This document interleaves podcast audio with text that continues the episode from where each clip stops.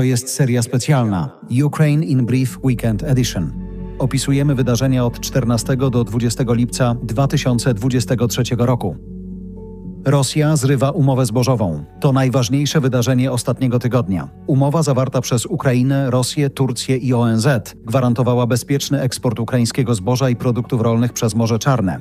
Wszystkie statki płynące do ukraińskich portów nad Morzem Czarnym będą teraz uważane przez Rosjan za potencjalnie przewożące ładunek wojskowy. Zaraz po zerwaniu umowy zbożowej Rosjanie zaczęli bombardować porty w obwodach odeskim i mikołajowskim. Kilkadziesiąt tysięcy ton zbóż w porcie w Czarnomorsku zostało zniszczone. Prezydent Zełenski proponuje kontynuowanie porozumienia zbożowego bez udziału Rosji.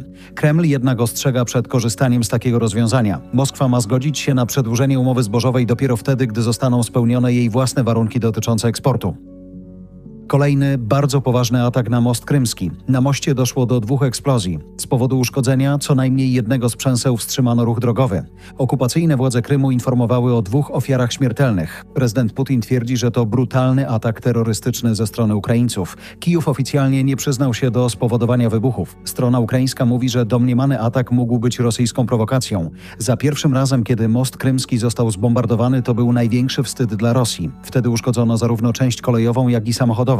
Według Rosjan przyczyną był wybuch cysterny z paliwem. Strona ukraińska sugerowała jednak, że mogłaby przeprowadzić taki atak. Teraz do ataku doszło w czasie, kiedy na półwyspie przebywają tysiące turystów. Władze rosyjskie zaproponowały im alternatywną drogę do krymskich kurortów, która prowadzi przez tereny okupowane. Rezerwiści z USA mogą trafić do Europy.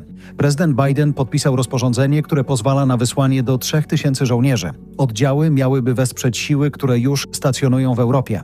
W ubiegłym roku liczba żołnierzy USA w Europie wzrosła o około 20 000. W czasie szczytu NATO w Wilnie państwa członkowskie zobowiązały się do przygotowania 300 000 żołnierzy, którzy będą gotowi zareagować na ewentualną agresję na członka sojuszu.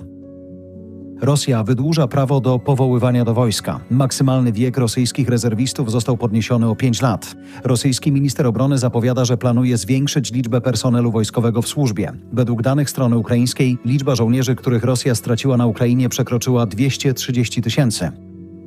Najemnicy Grupy Wagnera przenoszą się na Białoruś. Wagnerowcy mają szkolić białoruskich żołnierzy i przekazywać im swoje doświadczenie. Szef Grupy Wagnera stwierdził, że jego żołnierze uczynią białoruskie wojsko drugą armią świata. Szkolenie bojowe ma się odbywać na poligonie w Brześciu przy granicy z Polską. Jewgienij Prigożyn nie wyklucza powrotu na Ukrainę. Ma to jednak nastąpić dopiero wtedy, gdy jego armia będzie mogła się wykazać. Aktualną sytuację na froncie nazywa hańbą. Prezydent Korei Południowej odwiedził Buczę. Razem z żoną zobaczyli miejsca zbrodni popełnionych przez rosyjskie wojsko podczas okupacji Buczy w marcu ubiegłego roku, poinformowała ukraińska prokuratura generalna. Korea Południowa przekaże Ukrainie $150 milionów na pomoc humanitarną. Seul ma pomóc w tworzeniu ośrodków rehabilitacyjnych.